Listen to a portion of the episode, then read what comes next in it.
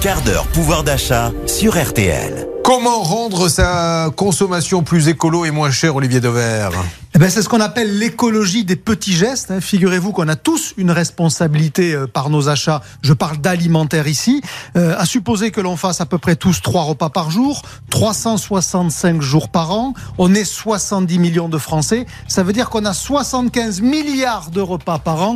J'en finis avec les chiffres en vous disant que si sur ces repas, au moins un ingrédient, on essayait d'améliorer son empreinte environnementale, ça aurait un impact évidemment colossal. Alors, il y a deux directions. C'est soit vous acceptez de modifier votre alimentation, soit vous ne voulez pas la modifier, mais vous acceptez quand même d'acheter un tout petit peu différemment. Quand je dis modifier son alimentation, c'est évidemment consommer moins de viande. Parce que la viande a évidemment un bilan carbone qui n'est pas très bon, surtout la viande rouge. Pour vous donner un chiffre, le bœuf, 1 kg de bœuf, c'est 28 kg de CO2. 1 kg de porc, c'est 6 kg.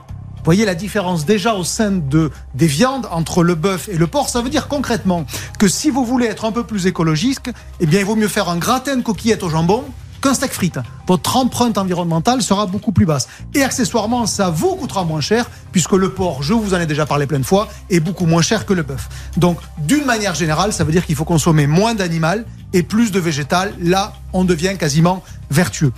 Le deuxième scénario, vous ne voulez pas toucher à votre alimentation, c'est-à-dire ce que vous mettez dans l'assiette, mais vous allez peut-être apprendre à acheter mieux. Ça peut être acheter en vrac, évidemment, puisque vous n'avez pas d'emballage. Mais ça peut aussi acheter moins de petits conditionnements et plus de gros conditionnements, ce qui vous fait faire aussi des économies. en sûr. proportion, quand vous achetez un kilo de pâtes, eh bien vous avez moins d'emballage que quand vous achetez 500 grammes de pâtes. C'est mécanique, mais c'est quand même utile de le rappeler. Donc là, vous voyez, on peut même conjuguer économie écologie. Et puis surtout, surtout, surtout, faites attention aux origines. Quand un produit a traversé trois fois la Terre avant d'arriver dans votre assiette, en toute logique, il a une empreinte carbone qui est plus élevée.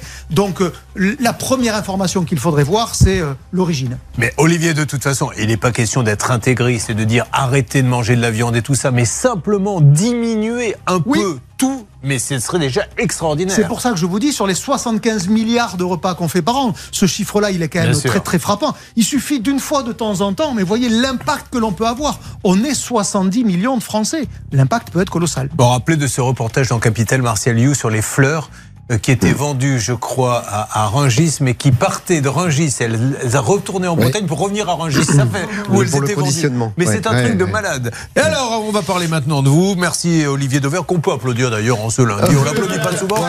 Mais euh, il faut bien sûr l'encourager pour que ce soit de mieux en mieux.